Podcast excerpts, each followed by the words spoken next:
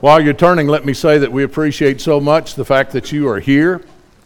We're thankful for the presence of each person, and if you're a visitor, we want to especially thank you and invite you back at every opportunity. What a week we have had. And the singing has not disappointed me a single time, has it you? No disappointment there. Ty talked about during the singing instruction all week how the singing opens up our hearts to God's Word. And I truly believe that. And I believe that it is ordained by God. And we teach and admonish one another in psalms, hymns, and spiritual songs. We have had baptisms this week, some at night, some at day services with the singing instruction. The singing is just as vital and more, perhaps in a lot of ways, than sometimes our time that we spend behind the pulpit, depending on the heart that the Word of God is penetrating and producing fruit in.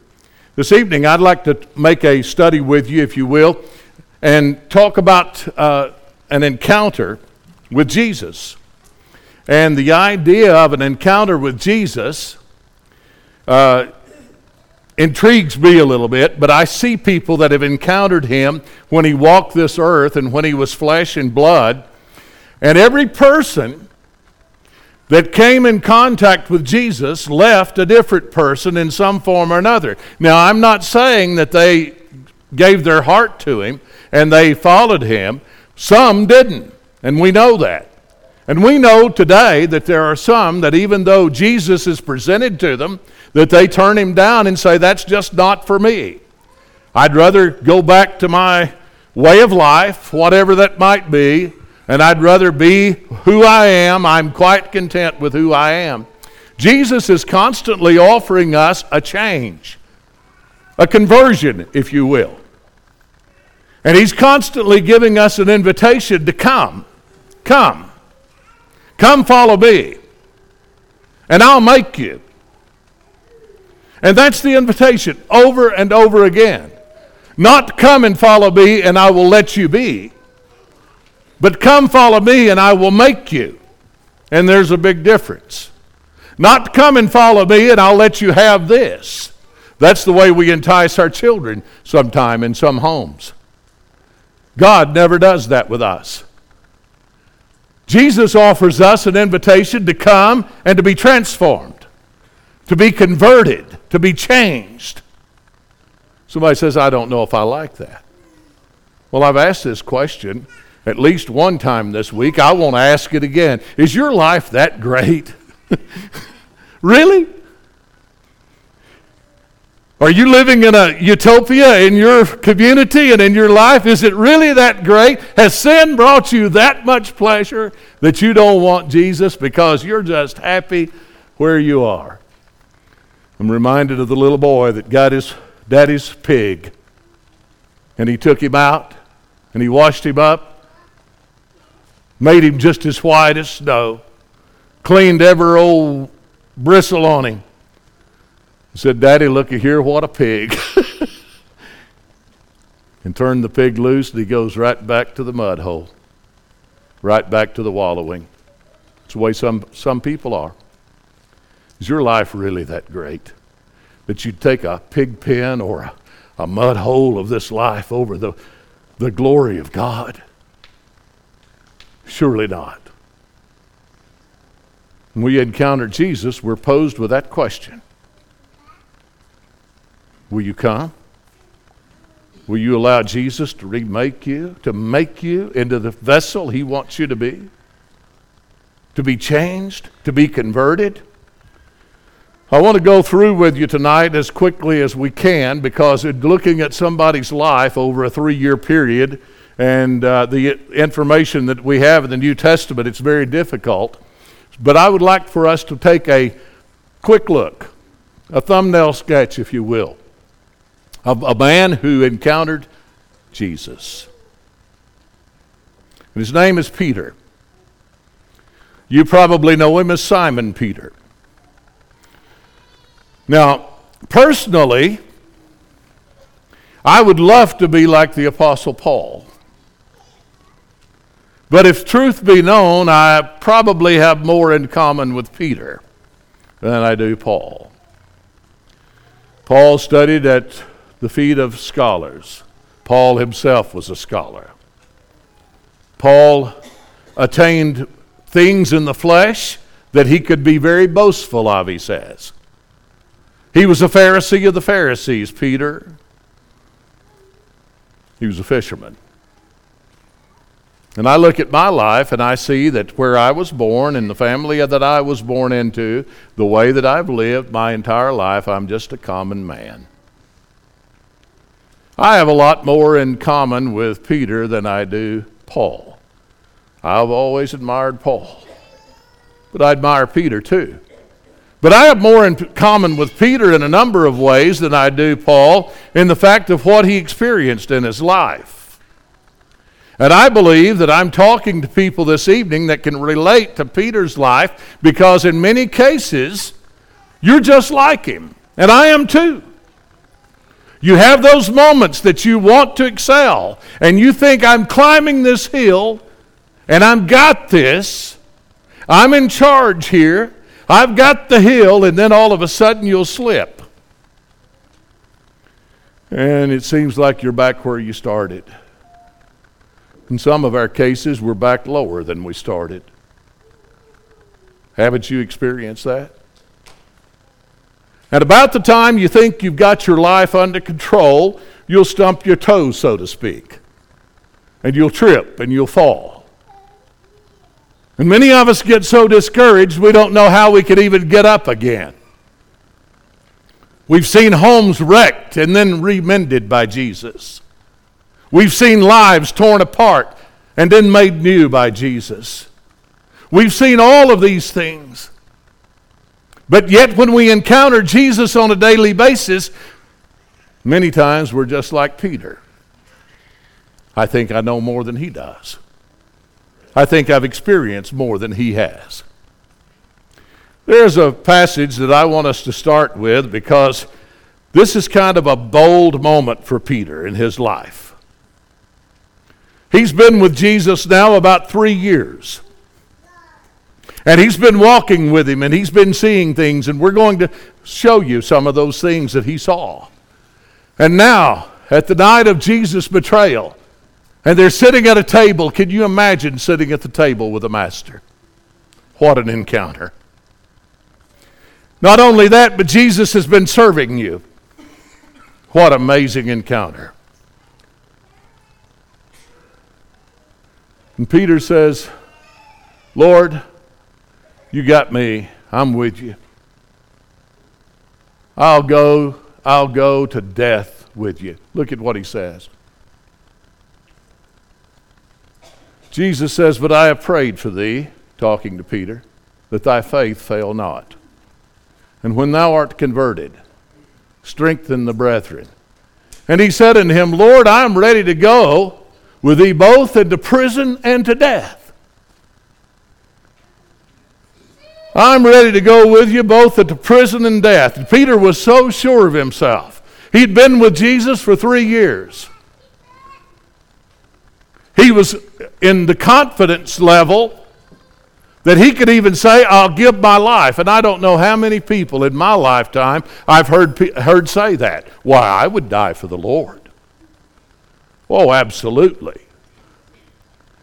And the idea of never going against Christ, I don't know how many times I've heard people say that. And then we see Peter. Jesus says to him something that has always bothered me a little bit. And I want to tell you that it bothers me about myself.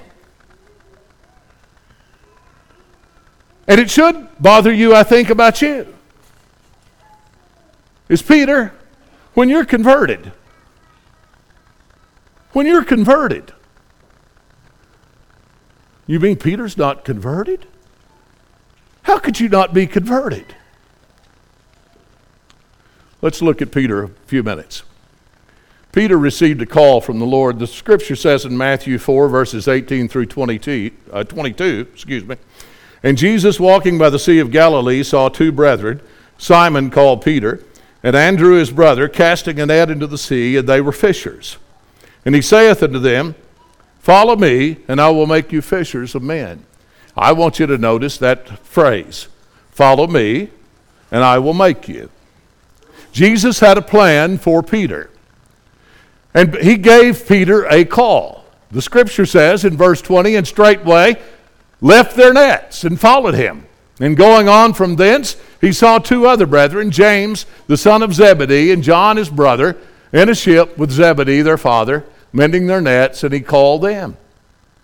And they immediately left the ship and their father, and they followed him. And this is the first record that we find of Peter having an encounter with Jesus, and he answered the call of Christ. And if later on this evening, in just a few minutes, we're going to offer an invitation to come and follow Jesus, and you begin your life. We've seen people do that here this week. We've had the seat full. And if you need Jesus tonight, I don't care who you are, you need to answer this call. I want you to notice this call is also a call to you and to me. No, he's not going to make you an apostle, but he's got something for you. He's going to make you into a vessel for his service. He wants you to glorify him. When I first started preaching, I had, visions of grandeur.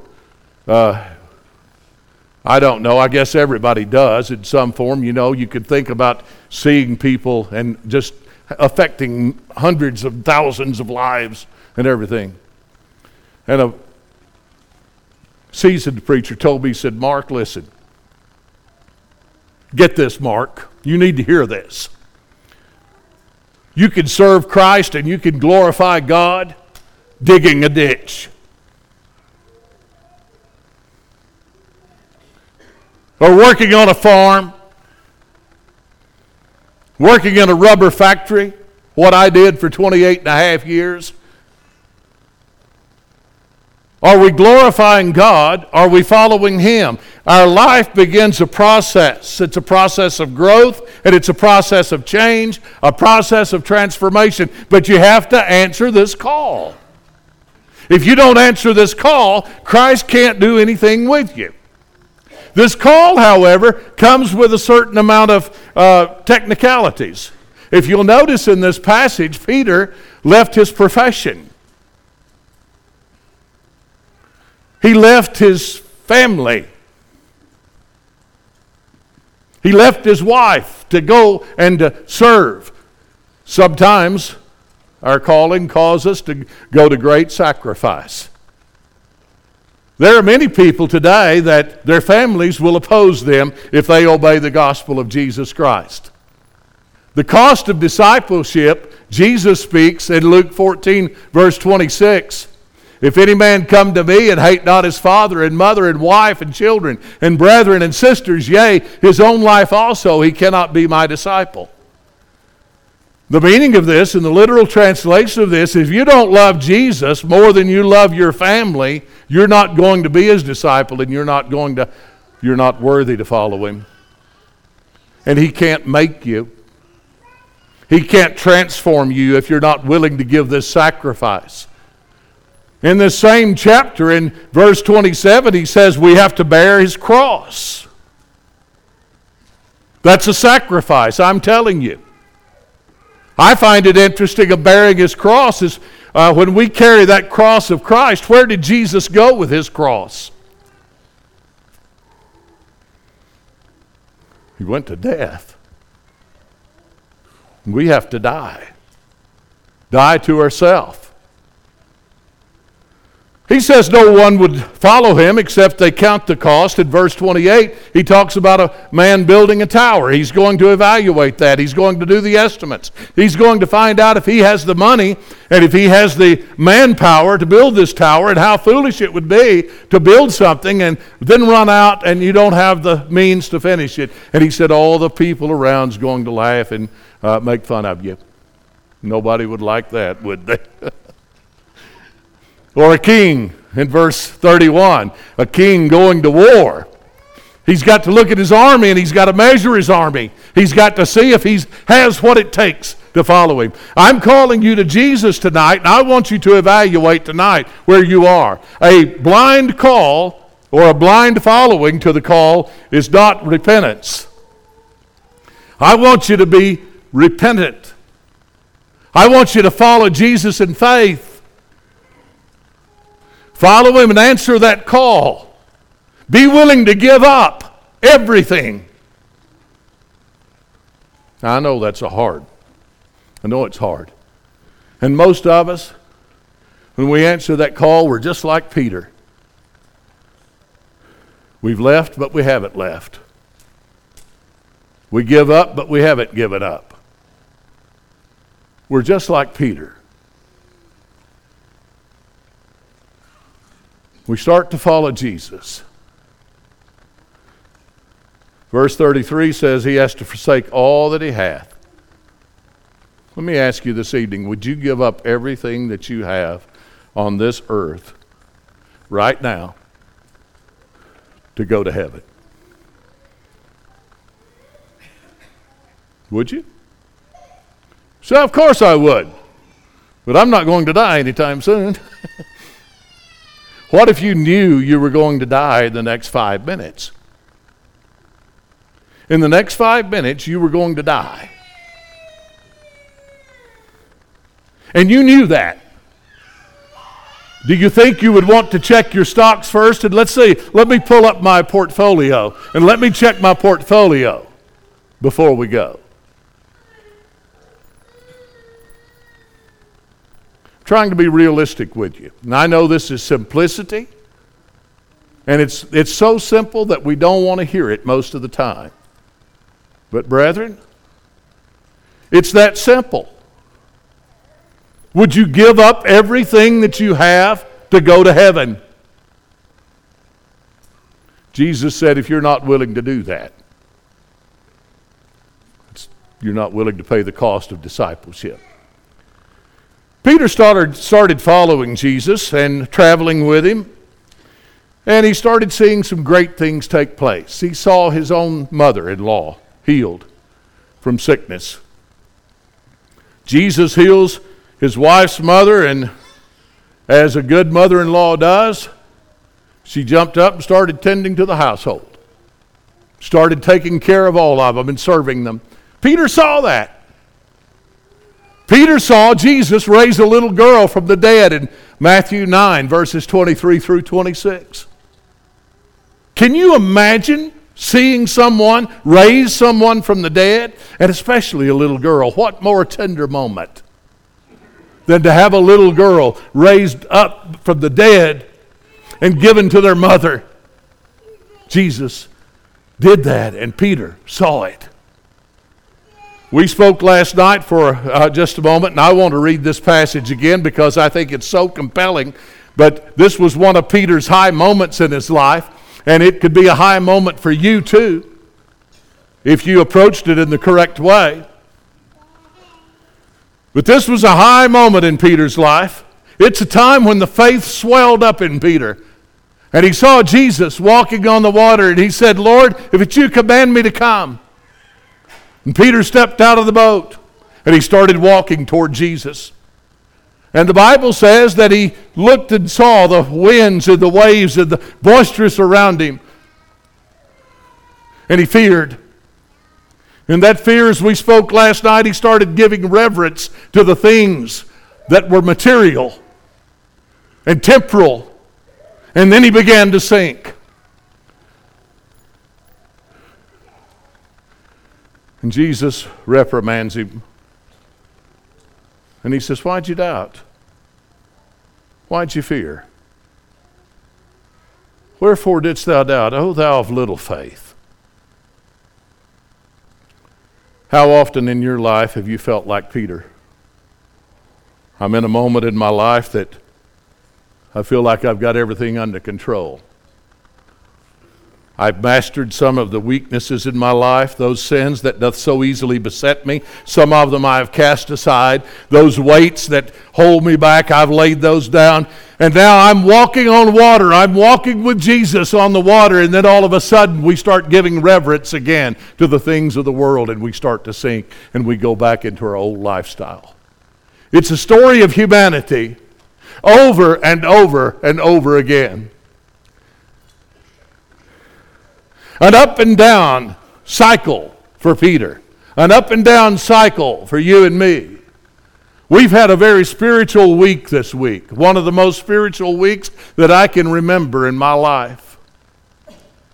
There's going to be a time when this spiritual high that we've been experiencing is going to go into the valley again, and we have to face the material things. We've been coming here every evening. We've been singing to each other and to the Lord. We've been loving on each other. But we've got to go back in the world, don't we? We've got to see that boisterous wave and those winds blowing again, the winds that can rob you of your portfolio, the winds that can rob you of your health. And then we start to sink again, don't we? That's Peter's life. Peter had another high moment, and you know this moment very well. It's found in Matthew 16:18 is the verse. Before that, the scripture says that Jesus, when he came into the coast of Caesarea Philippi, he asked his disciples, saying, "Whom do men say that I, the Son of Man, am?" "Some say," they answered, "you're John the Baptist, some Elias, some Jeremiah, or one of the prophets." Jesus said, "Whom say ye that I am?" Peter.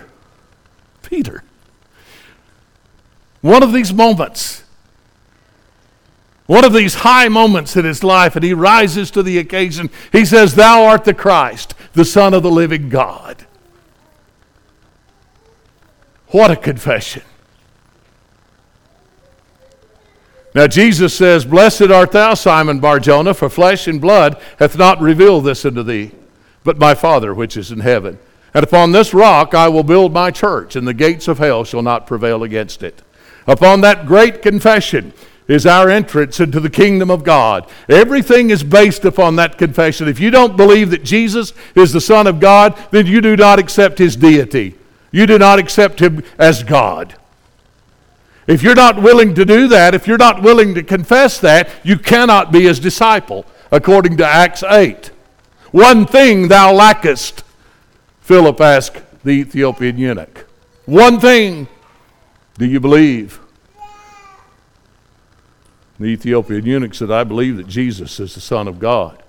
They both went down into the water, and there he baptized him. This great moment for Peter. God revealed this to Peter. Jesus said that. "Flesh and blood hath not revealed this to you, but my Father in heaven." Now, if that wouldn't make a fellow swell up with pride, I don't know what would. Out of all the disciples, all the apostles, it's Peter that receives this knowledge from God. And he's the one that stands up before Jesus and points to him and says, "You're God. I figured it out." And Jesus said he was blessed. And I don't have the passage on the screen, but if you'll continue reading in that passage, Jesus started telling all of his apostles there, his disciples, of the things that he had to suffer. He had to go to Jerusalem and suffer at the hands of men and to die. And it was Peter that stands up and says, "Lord, be it far from thee." Here we go. I'm up here at the mountaintop, and now I'm trying to reprimand the Lord. I'm trying to correct him. "Don't you do that, Jesus. You can't die. You're God." And that's the way we are. We're just like Peter. At least I am. I get so full of myself sometimes, I think, and I just know everything. Have you ever been like that? And then the Lord reprimands me. "You don't have any right. You don't have any right to make these decisions that I'm making. You don't have any right to start sitting in judgment on your brother or your sister. You don't have any right. You don't have any right to be angry. You don't have any right to take wrath out upon anybody. It's me. I'm God. You're not." So Jesus looks at Peter and he says, "Get thee behind me, Satan. You're speaking the things and savoring the things that be of men." Peter went back and started talking out of the flesh again. Now he's lowered himself again. a rise and a fall in the life of Peter and in the life of Mark. And in the life, and in the life, and in the life. We see the revelation of the supreme authority given to Peter.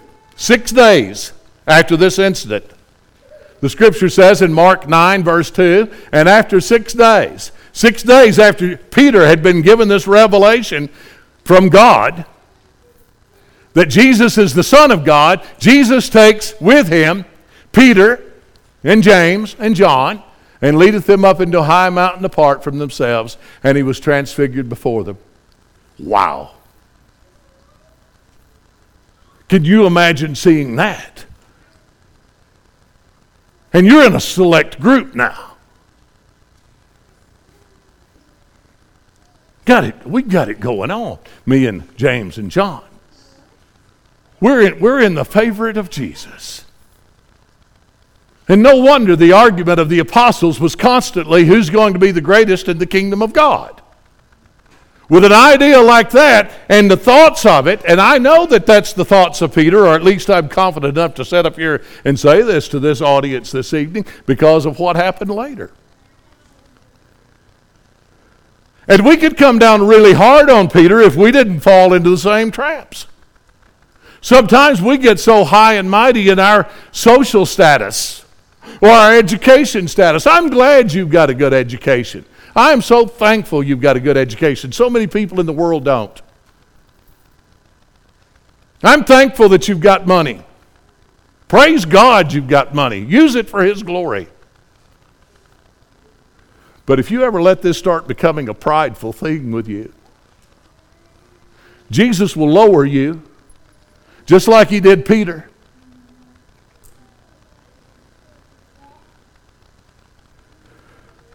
The scripture says there in this transfiguration that his raiment became shining, exceeding white as snow, as no fuller on earth can white them. I'm talking to a bunch of cotton farmers here. You know exactly what I'm talking about, what the scripture's saying there. This was whiter than anybody could imagine of a garment, and Peter saw that. And there appeared unto them Elias and Moses, and were talking with Jesus. Can you imagine these heroes in Peter's life? They're being transfigured, and this miraculous transfiguration is happening right before you, and you are so in the crowd.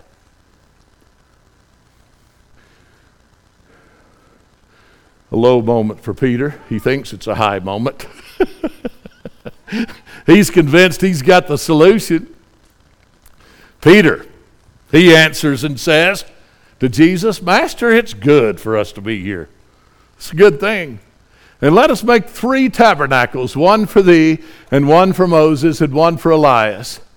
For he wist not what to say, for they were sore afraid. Now, I don't know if you've ever done a word search and word study on fear. I have. And the afraid here in this text does not mean the phobia of honoring God. It means that he was terrified. He was trembling.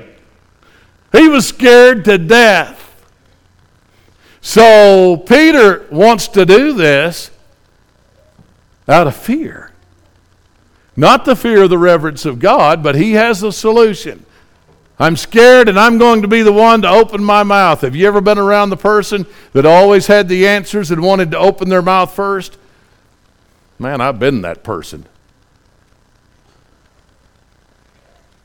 Peter was that person.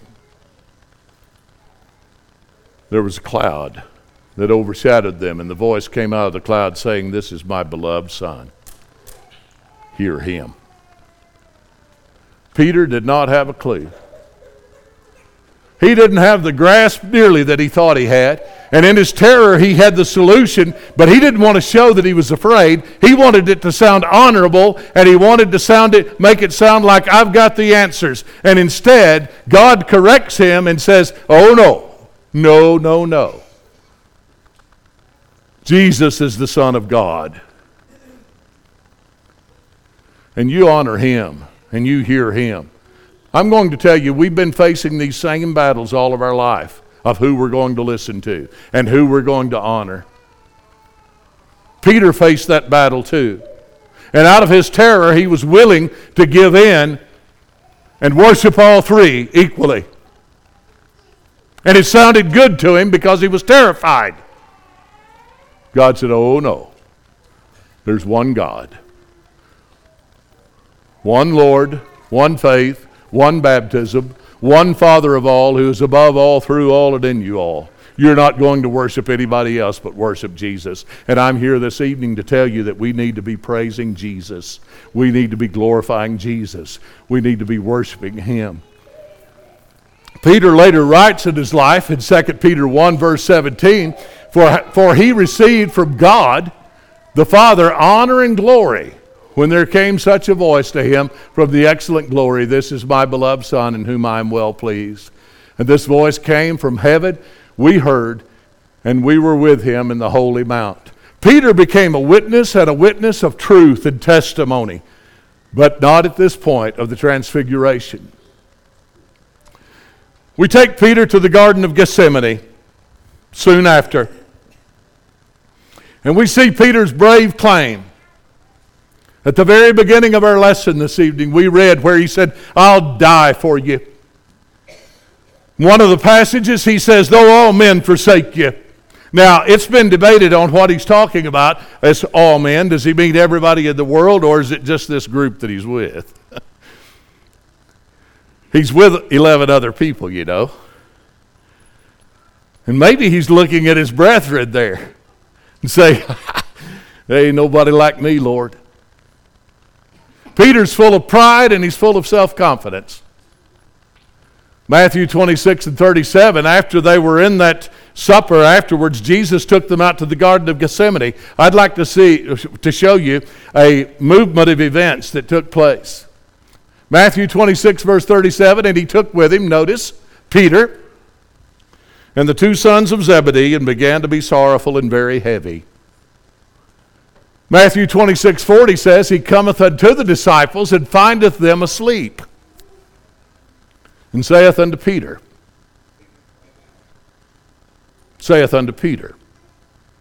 what, could you not watch with me 1 hour? Now I want you to think about that for a moment. Think about it with your own loved one. I sat with my mother when she was dying. I knew she was going to die that night. My wife was at my side, and I'll never forget it. I'll never forget the love and devotion of my wife to my mother. She was dying. And we watched her slip away slowly, slowly, slowly. It came late. It became 2 and 3 and 4 o'clock in the morning. We'd been up for hours and hours and hours. But I'm going to tell you, we did not go to sleep. Why? My mother, and she's dying. My wife did the same thing with her mother. Jennifer did the same thing. Our love and devotion to our parents, certainly we need to have that. Now Jesus is coming to the last hours of his life.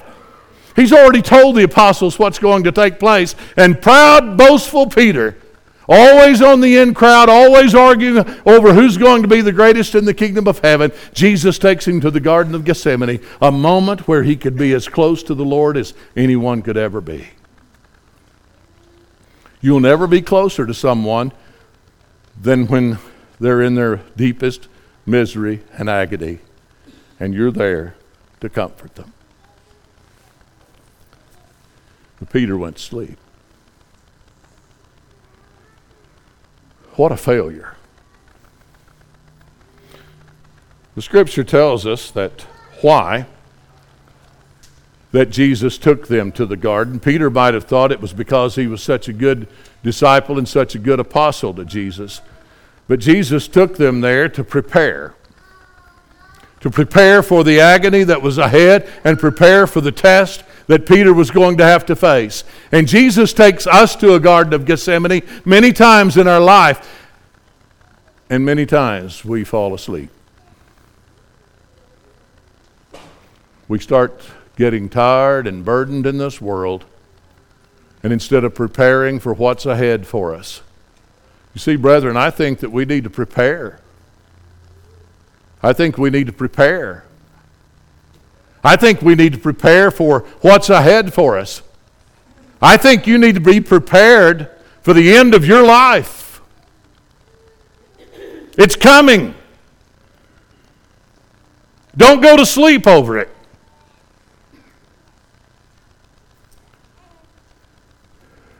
We see the soldiers come.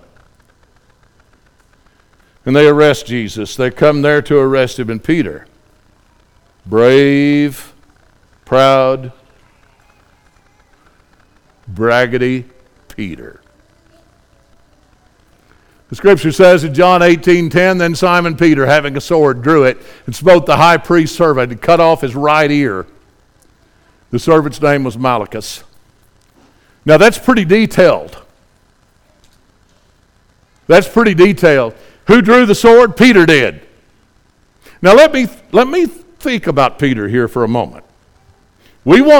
Now looking in hindsight, we can criticize him. I mean, Jesus is the King of Kings, right?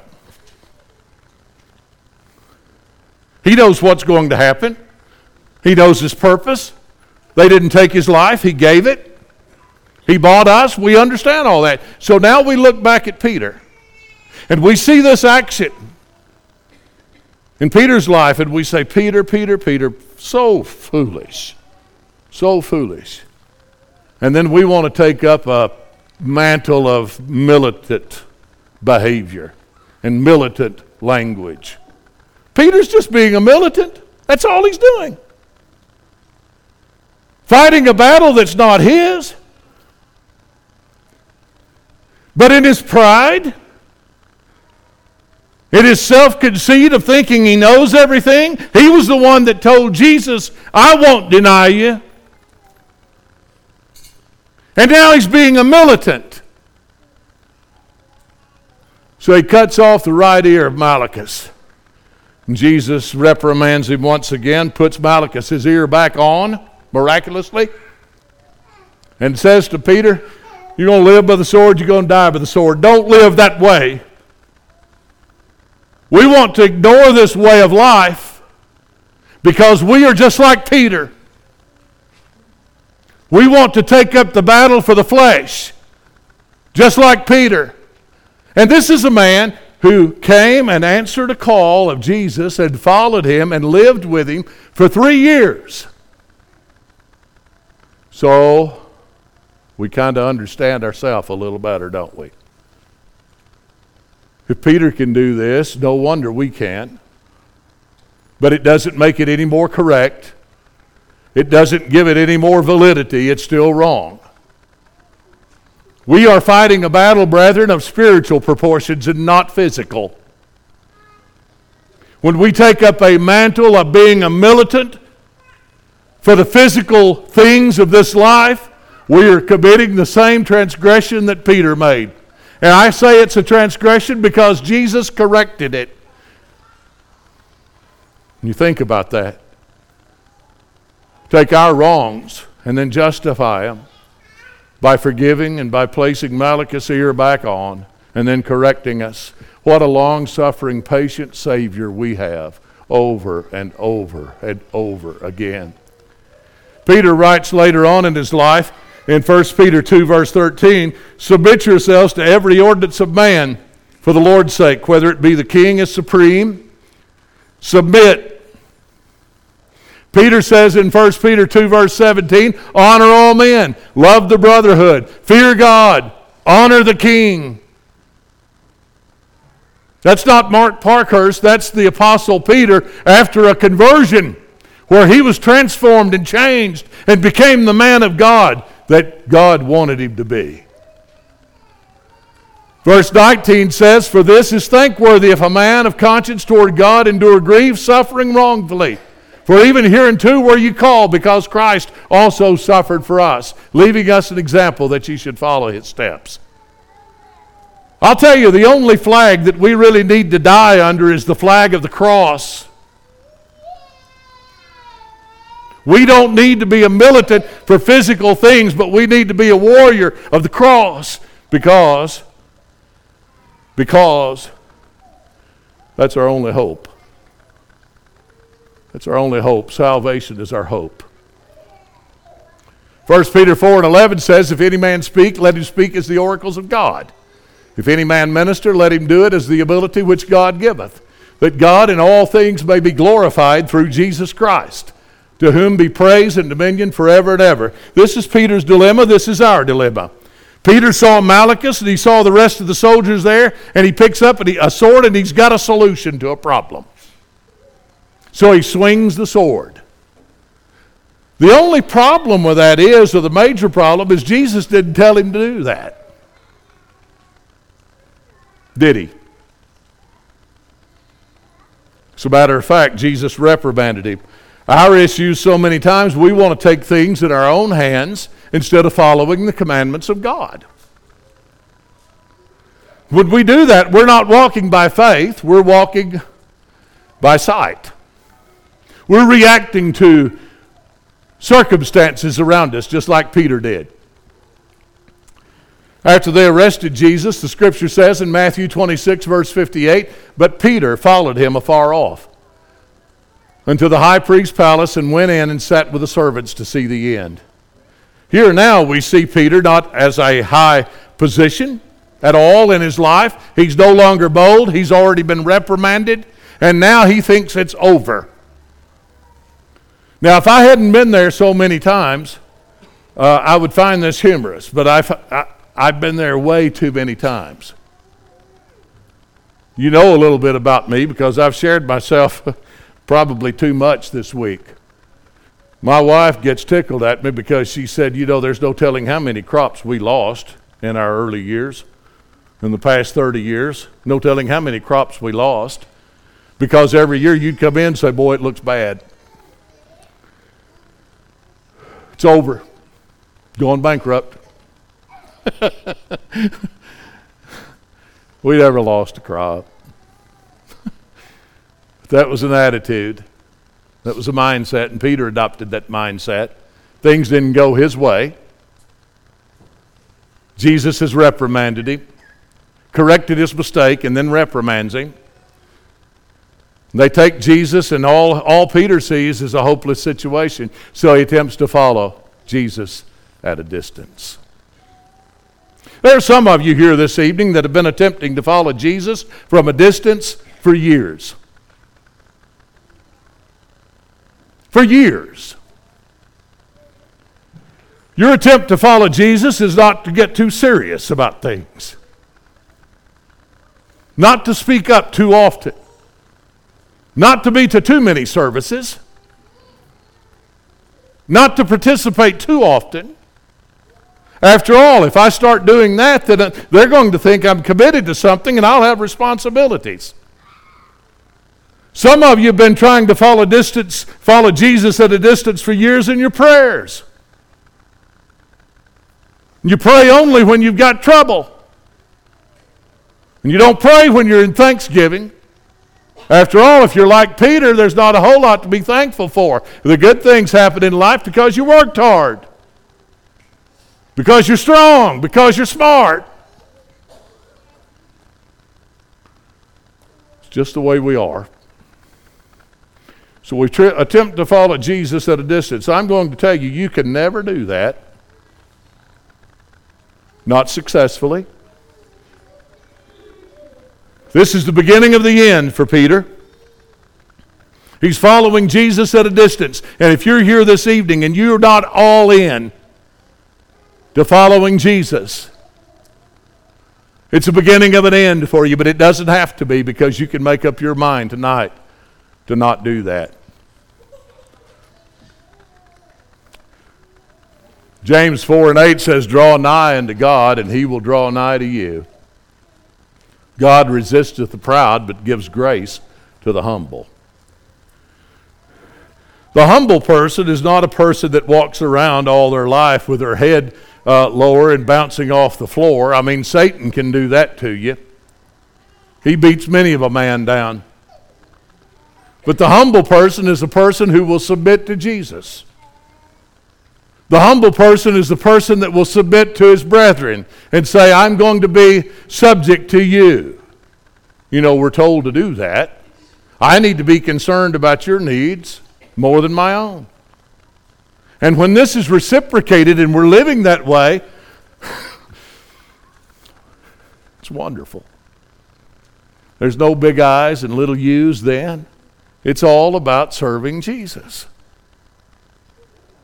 It's all about getting as close to the Lord as we can, of loving our brethren, of loving Him, and not following Jesus at a distance and try to remain aloof. Many people seek out a large congregation so that they can keep their anonymity. They can come in and they can go out and not be seen, not to be spoken to too much. They know they need to go to church, so they seek out a large congregation. Now, that's not our issue at home. If they walk into our congregation at home, they're going to be seen and they're going to be noticed and they're going to be talked to and they're going to be loved on. We've finally grown to that point where that is going to take place. A lot of smaller congregations have the issue when somebody comes in, it scares them to death.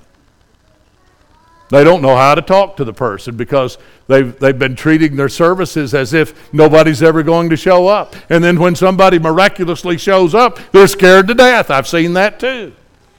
And they don't know how to talk to them. All of that's following Jesus at a distance. We serve Jesus by serving each other, by loving each other, by counting you more valuable than myself. Draw nigh to God. He'll draw nigh to you. So Jesus is inside now, and he's going through the trial, and Peter's outside. And now we see the ending of Peter. He's warming himself by the fires of the ungodly. He's given up. John 18:18 says, And the servants and officers stood there who had made a fire of coals, for it was cold. And they warmed themselves, and Peter stood with them and warmed himself. Look who he's with. He's with ungodly people. He's with people who hate Jesus. And Peter, who's been with him for 3 years, snuggles up and tries to warm the flesh. Somebody comes up to Peter, says, I know you. Oh, I know you. You're the one that was with him. You're the one that's with him. I can tell that by your language, by the accent that you've got. It's kind of like people talking about my kindly. I know you're from Tennessee or Kentucky because you don't know how to talk right. You'll use the word kindly instead of kind of. Well, it is what it is.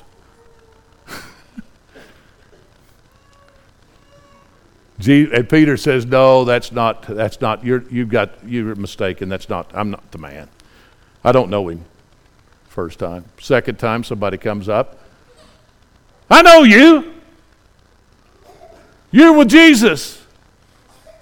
I don't know him. I'm telling you, I don't know him. Leave me alone. I don't know him. Here's this pride-filled man that's now denying his Lord.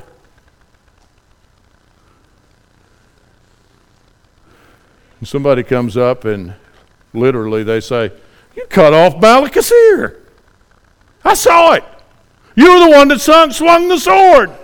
And the scripture says in one place that he denied before them all, saying, I don't know what you're talking about.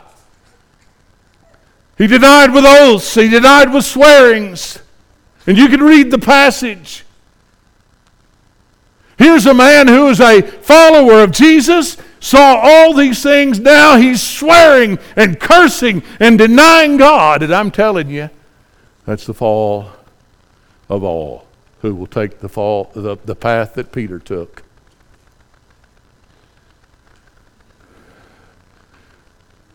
The rooster crowed, and he remembered what Jesus said, that before the cock crow you'll deny me three times.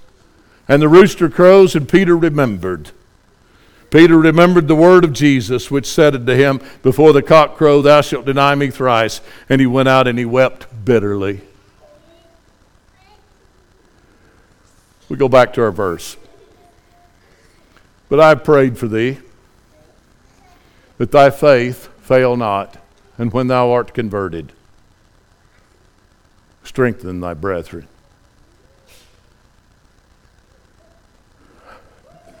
This gave me a dilemma for a long time, because I thought that if Peter was not a follower of Jesus, or if he was not in a salvation position, then where in the world would that put me?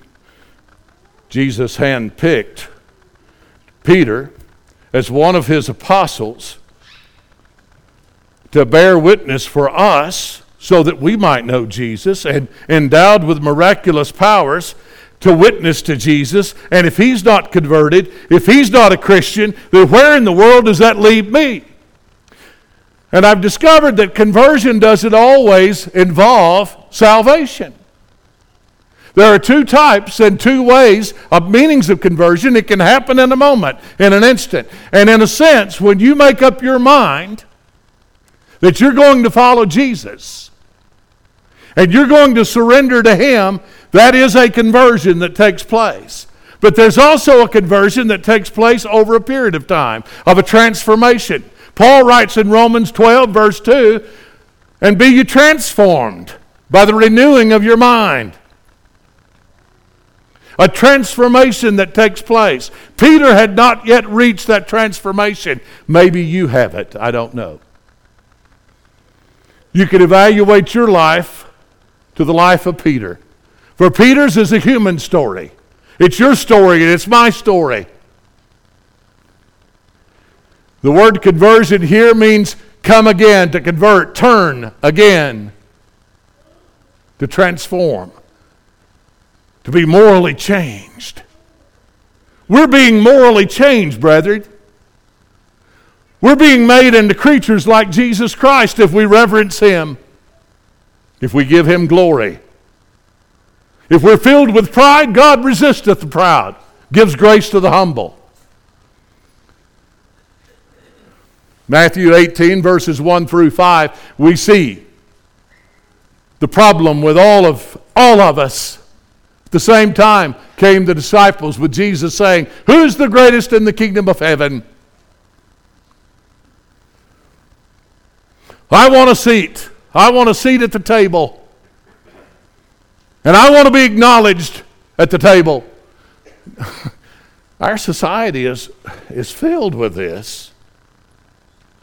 Everybody's voice wants to be heard. Stop it.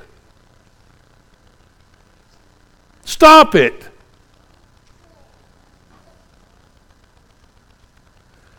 Our voice doesn't have to be heard. Stop it. Let's not forget who we're about and what we're about. We're about Jesus. And if the world sees us about anything else, we're just in the failure of Peter before he was converted, before he was transformed. Stop it.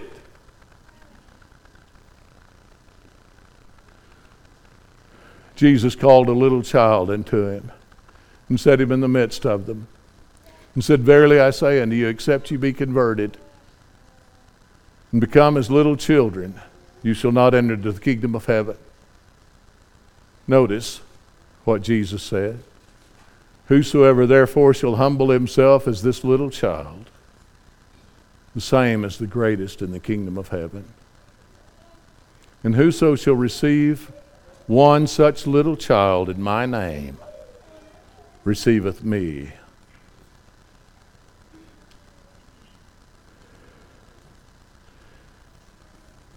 This verse that I have on the board comes at the heels after Peter had given up and he didn't know.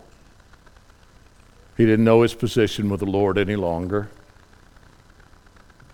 He denied the Lord 3 times. He said, I'm going fishing. Jesus had been killed. There had been moments in Peter's life prior to this point in John 21 where he had had some reassurance, but he still wasn't sure. Still wasn't sure. He didn't know where his position was with Jesus. He said, I'm going fishing. When he went fishing, he was going back to his old profession. That's all he knew. I'm 65 years old, and I've wondered what I'd do now if I had to go back to work. You know, who's going to hire a 65-year-old preacher? Find something, though. Peter said, I'll find something.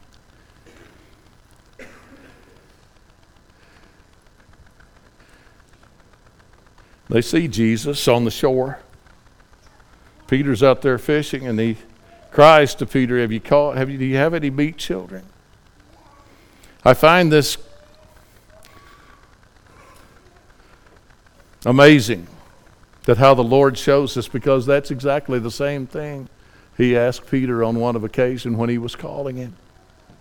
And because of the miracle of telling Peter which side to cast on the boat and to pull in all these fish, Peter started following Jesus. He'd seen a miracle. He'd said, "Oh, you're God. I'm going to follow you. You're not like me, and I'm going to follow you. You have shown me something that no man can do." And then Peter goes through these 3 years, and he fails, and he succeeds, and he fails, and he succeeds. And now he's at a point where he doesn't know what to do. And he says, I'm going back to my nets and I'm going back fishing. Jesus says, do you have any fish? Jesus tells them where to cast. They pull in all this boat. Peter takes off his clothes. He jumps into the water. And goes to Jesus. And he gets up there in the meantime, between the boat and between the time on the shore. Go and read this passage in John 21. There is a fire burning. There's a fire. Jesus has fire there, and he takes some fish. I wonder if Peter, when he saw that fire that Jesus had, that I think was miraculously built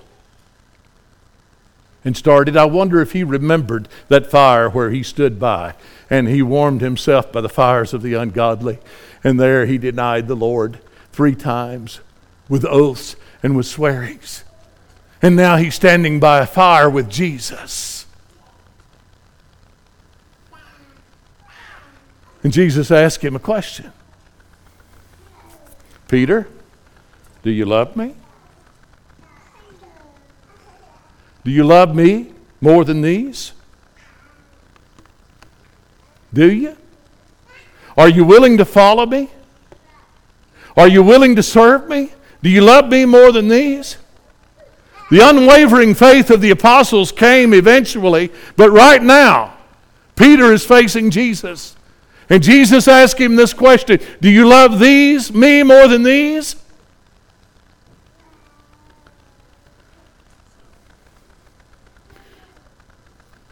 I wonder if Peter thought about that time that somebody accused him of knowing Jesus. And he denied the Lord. Jesus asked him the second time, lovest thou me more than these?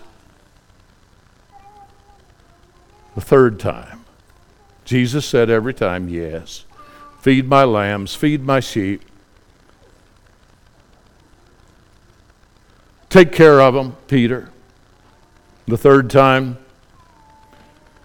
Peter makes a startling confession. The first time. You know what that is? Lord, thou knowest all things. Thou knowest that I love you. Feed my sheep, Peter. A man who had lived with Jesus for 3 years is now fit to be converted.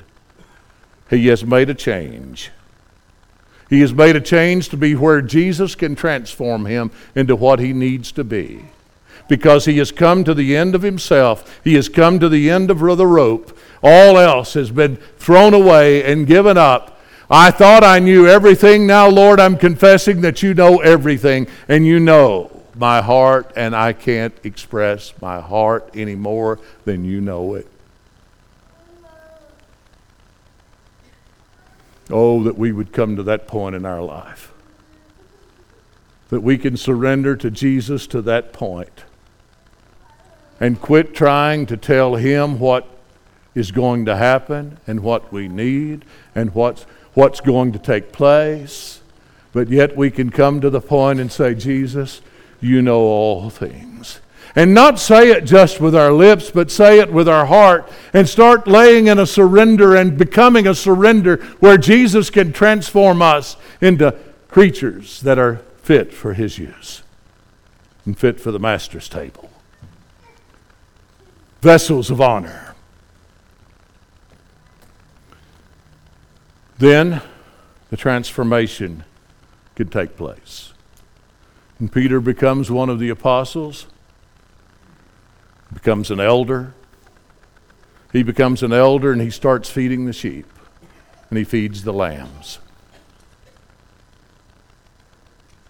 There came a time in Peter's life that Jesus told him would come. Now Jesus even takes him further. He said, Peter, you're going to go in a place that you don't want to go. You're going to be stretched out in a position that you don't want to be stretched out. You're going to have to undergo things that you don't want to undergo. And Peter, later on in his life, and historians bear out the fact that when he came to a time in his life where he had to leave this world, Peter was taken by men that he did not want to be taken by. And he was stretched out upon a cross. And historians say that Peter asked to be crucified upside down because he didn't feel worthy to be crucified as the Lord. I can see the humble Peter now. His life has been transformed and it's been changed, all because of a point of surrender in saying, Lord, you know my heart and I don't. I thought I knew. I thought I knew. I thought I would die for you, but I denied you. And I let everybody down. But you know. And they took Peter and they crucified him. And today, look what a blessing he is to us. You can be a blessing too when God transforms your life into a person that is like Jesus. But you have to come to a point in your life in realizing that it's not about you. It's about him. If you're here this evening and you've been living a life for self, quit, stop. Come to Christ. He knows your heart. He knows everything about you. Come to Christ. Repent of your past mistakes and your past sins. He is a loving, long-suffering, benevolent Savior who loves you and wants to see you saved as much as he wanted to see Peter saved. Come to Christ. Repent of your sins and be baptized and be raised to walk in a newness of life. If you're here this evening and your life has not been what it should be as a Christian, we want to help you. The only solution that we have is God's solution. And God's solution is this, is that we pray with each other and we pray for each other. One of the beauties, and I've told the young people this week, one of the greatest things and the greatest privileges of being a Christian is that I have the opportunity to start over again. Just like Peter. In all of my failures, I can start over again. But I have to come to Jesus. And I have to come on the terms, Lord, thou knowest all things. You know my heart.